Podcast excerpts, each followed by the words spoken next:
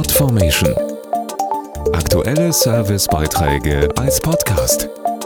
Regelmäßige Infos und Tipps aus den Bereichen Gesellschaft und Soziales. Nachhaltigkeit ist immer wichtiger und das gilt nicht nur im privaten Bereich, sondern in allen Lebensbereichen, also auch in der Arbeitswelt. Viele, gerade kleine und mittlere Unternehmen wissen das, doch viele fragen sich auch, wie sie das Nachhaltigkeitsprinzip umsetzen sollen.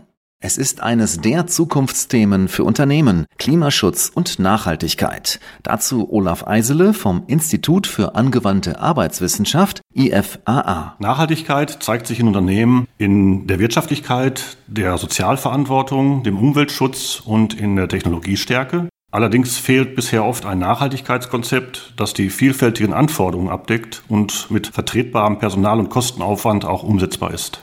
Das IFAA empfiehlt den Unternehmen, durch eigene Mitarbeiter Nachhaltigkeitsmaßnahmen im Betrieb zu definieren und umzusetzen. Ein konkreter Ansatz ist es etwa, den Verbrauch von Ressourcen zu verringern oder mit alternativen Ressourcen zu arbeiten, zum Beispiel mit Baumwolle statt Plastik zur Verpackung oder bei der Entwicklung von Produkten häufiger virtuelle Tests und Versuche statt reale einzusetzen. Ein Handbuch zur praktischen Umsetzung eines Nachhaltigkeitsmanagements für Unternehmen gibt es auf arbeitswissenschaft.net. Podformation.de Aktuelle Servicebeiträge als Podcast.